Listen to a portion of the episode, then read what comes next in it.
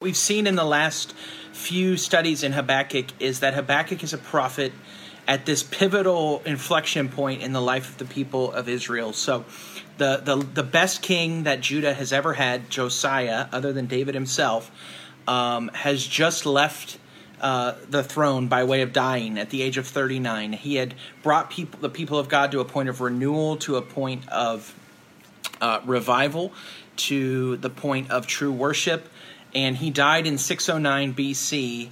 And his grandfather Manasseh had been a wicked king, and God had promised uh, judgment upon the nation of Judah for that sin. And God says, you know, Josiah was a great king, but but you still are going to be undergoing my discipline and my judgment through exile.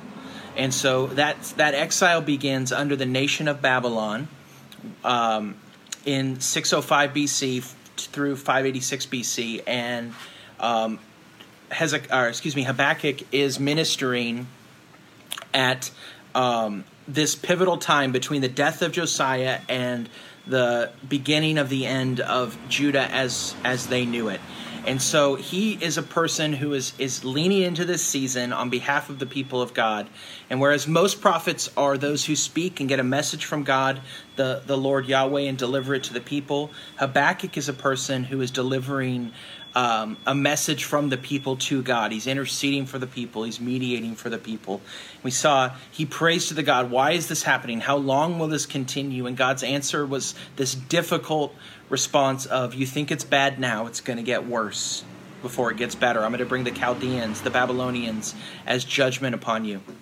And and so this is this is where Habakkuk finds himself with this answer from God that is just unbelievably difficult uh, to, to, to accept.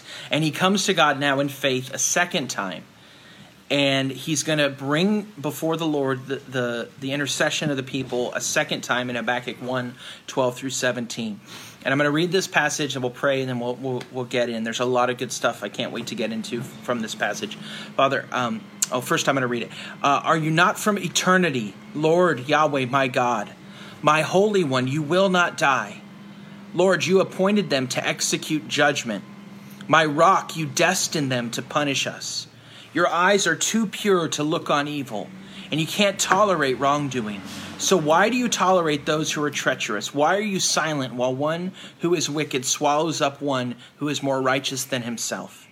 You have made mankind like the fish of the sea, like marine creatures that have no ruler. The Chaldeans pull them all up with a hook. You catch them in their dragnet and gather them in their fishing net. And this is why they are glad and rejoice. This is why they sacrifice to their dragnet and burn incense to their fishing net.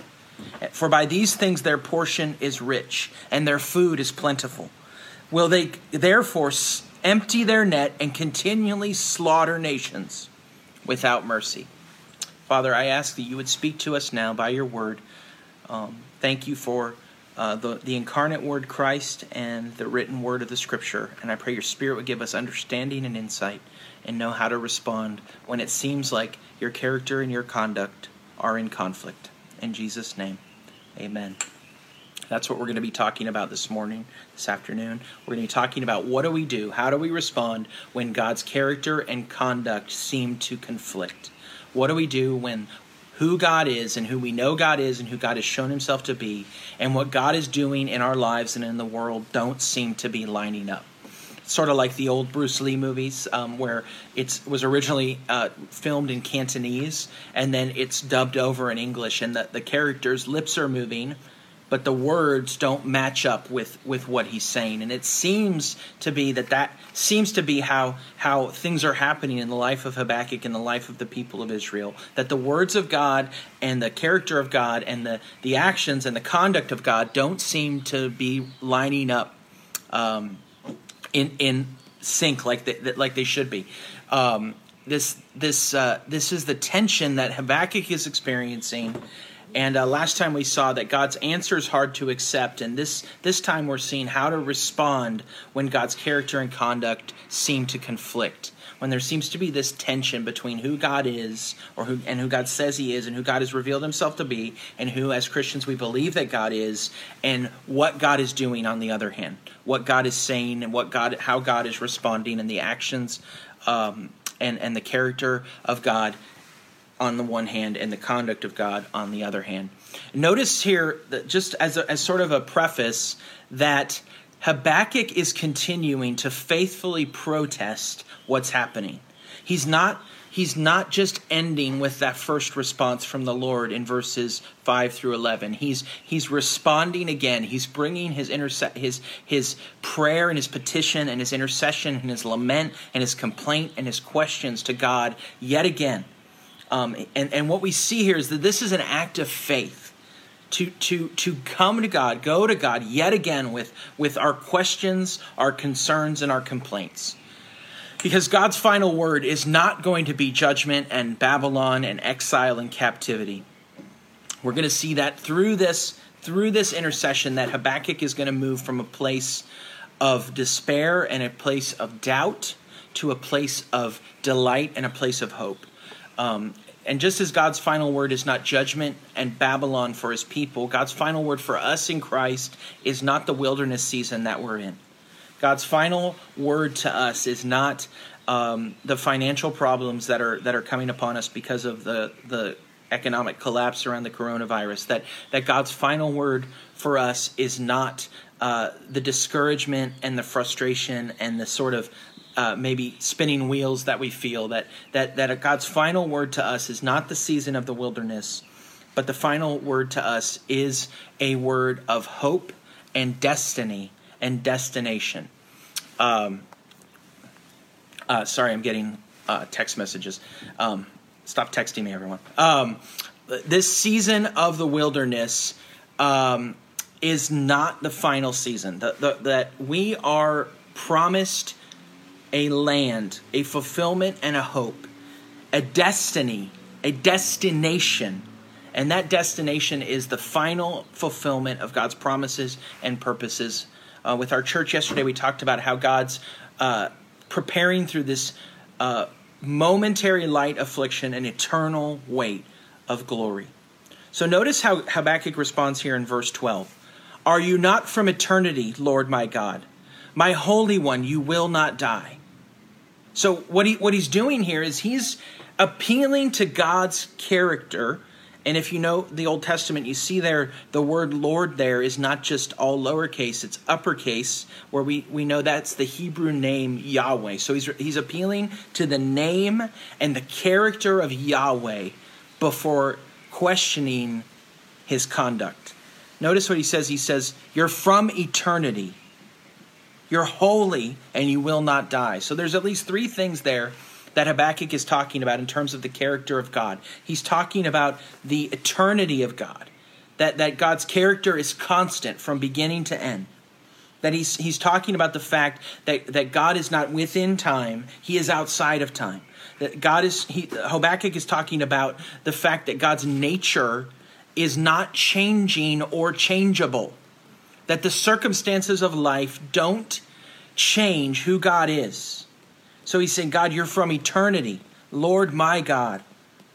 He says, My Holy One, that God is holy. Um, that, that God is, is pure and without sin, that he knows that the character of God has, has without shadow or, or shifting due to change, as it says in James 1 17, that God is, is holy, unchanging, eternal. And then he says, You will not die. Some, some translations, uh, some versions say that it, it says we, we will not die, um, and uh, I think I think the the CSB um, is helpful when it says that it says you will not die. So he's referring to the the eternal life of God.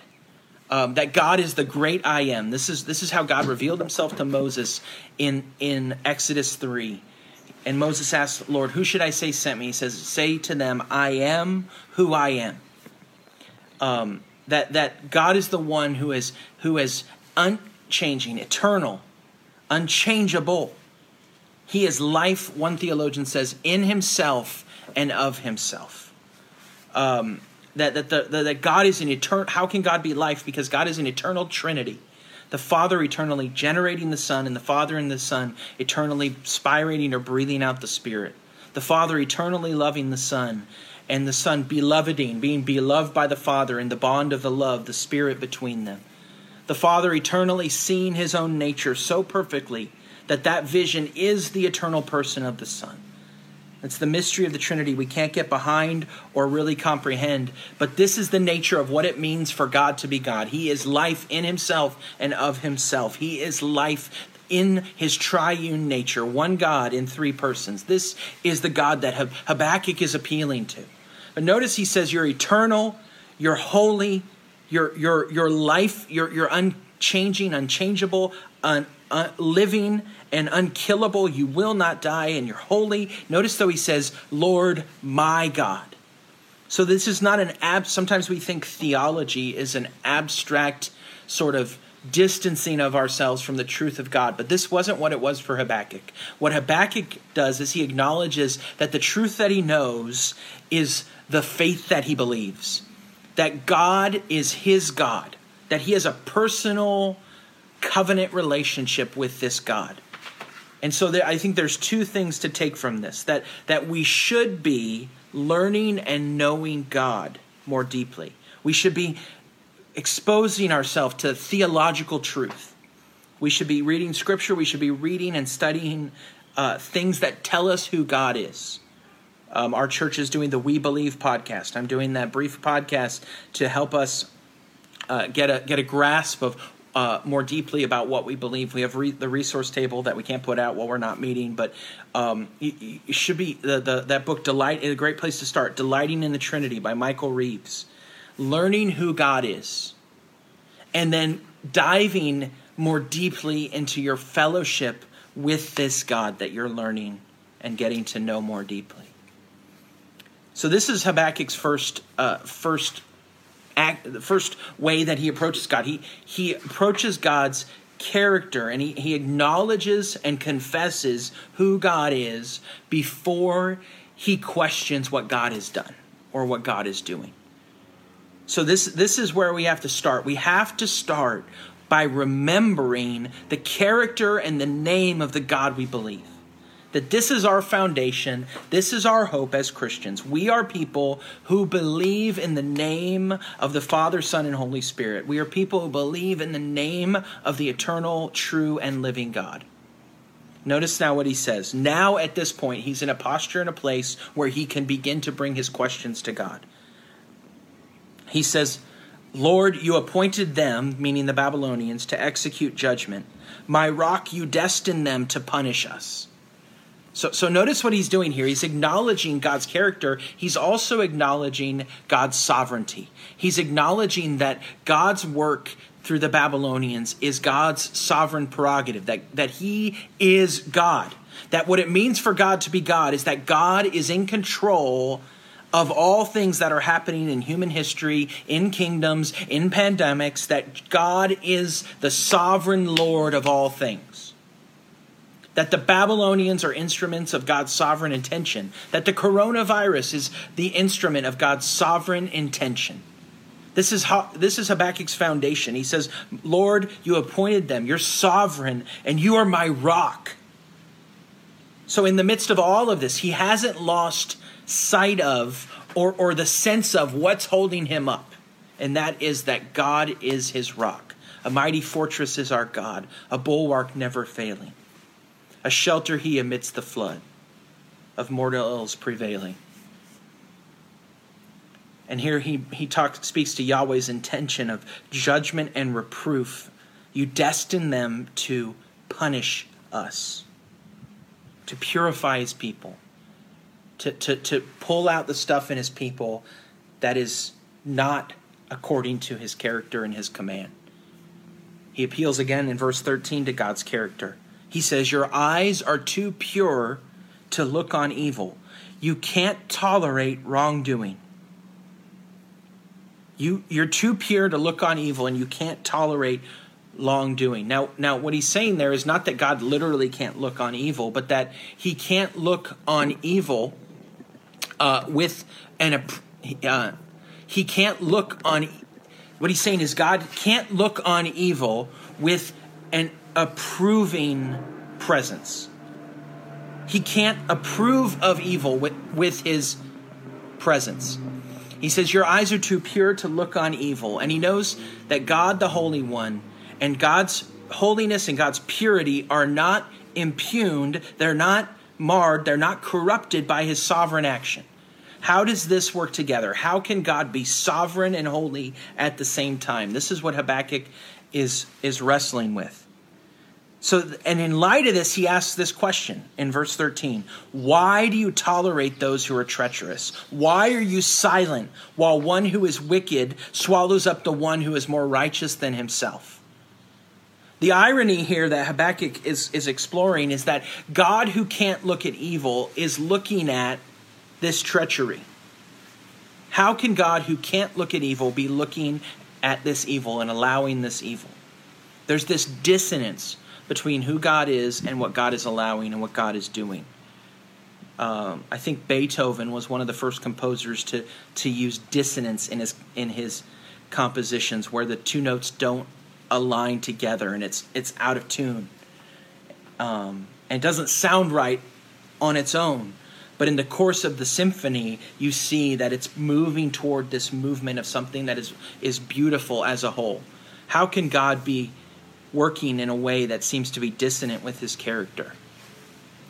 One writer notes that the Lord had declared it wrong for a witness to keep silence when a matter was brought before the public, yet the Lord himself remains silent when the wicked swallow up those who are more righteous than they are. So, so is God acting in, in, in against his own commands and his own law?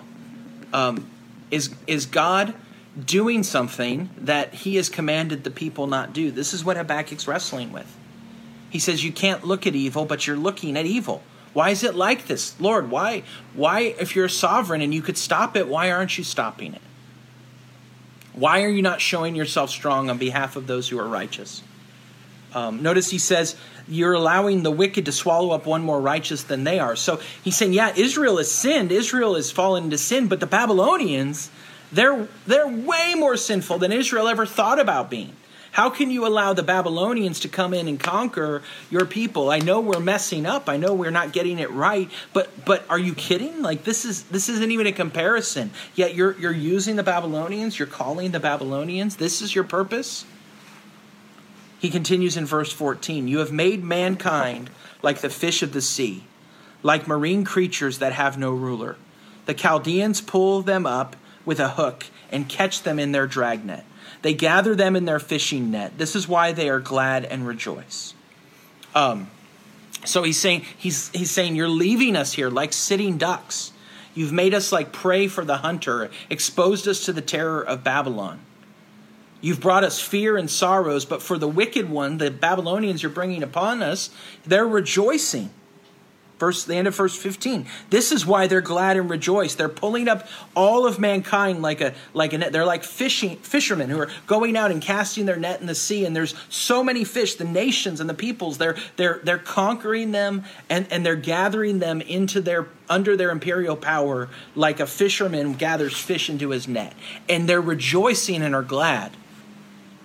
Um, the Assyrians um, had a had a, a a practice of putting a, hick, uh, a hook through the lower lip of their captives. And so they'd hook them together by their lip, like this, and they would tie everyone together. So, what does that mean? It means uh, unless you want to be in a world of pain, you're not going to make any sudden movements. That, that this is the, the, the degrading way they would treat their captives. They would, they would pierce them through the lip, and they'd tie all, all of them together, and they'd lead them by the lip.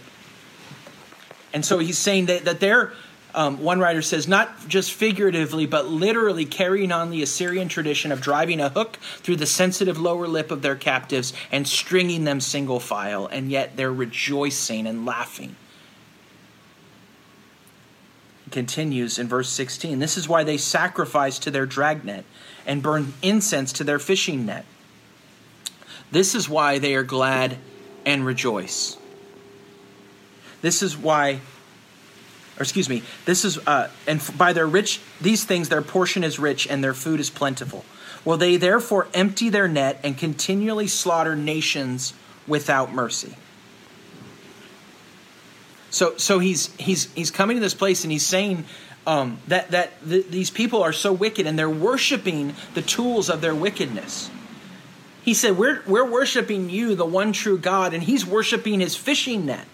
And that's figurative. He's, he, they're worshiping the weapons of their warfare, their technology, their power, and they're sacrificing to it. They're worshiping false gods, and yet they're this is cause they're they're getting rich off of this. This is why they their portion is rich and their food is plentiful. They live in luxury, as, as the ESV says. We're the same way, aren't we? We we sacrifice for things that give us luxury and comfort and wealth, um, and and. Uh, you know, uh, nice places to live and gadgets or hobbies or education or trips. But the Lord's stripping those things away in this season in some ways, isn't He? One writer notes that in every time, in every place, cultures center their life on the most obvious source of their strength and prosperity.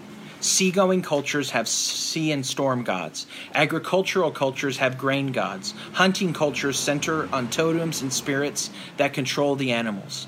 Technological societies such as our own don't identify quote unquote gods, but elevate and worship values that have led to greater control over their life wealth, information, and military technology. Habakkuk wants to know how this can be. Why, why is Babylon prospering by their wickedness? And how can God's purpose be to discipline Israel through this wicked nation? Verse 17. Will they can therefore empty their net and continually slaughter nation without mercy?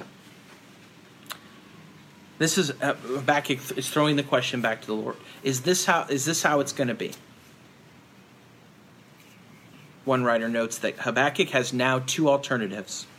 He can allow his doubts to be either destructive or creative.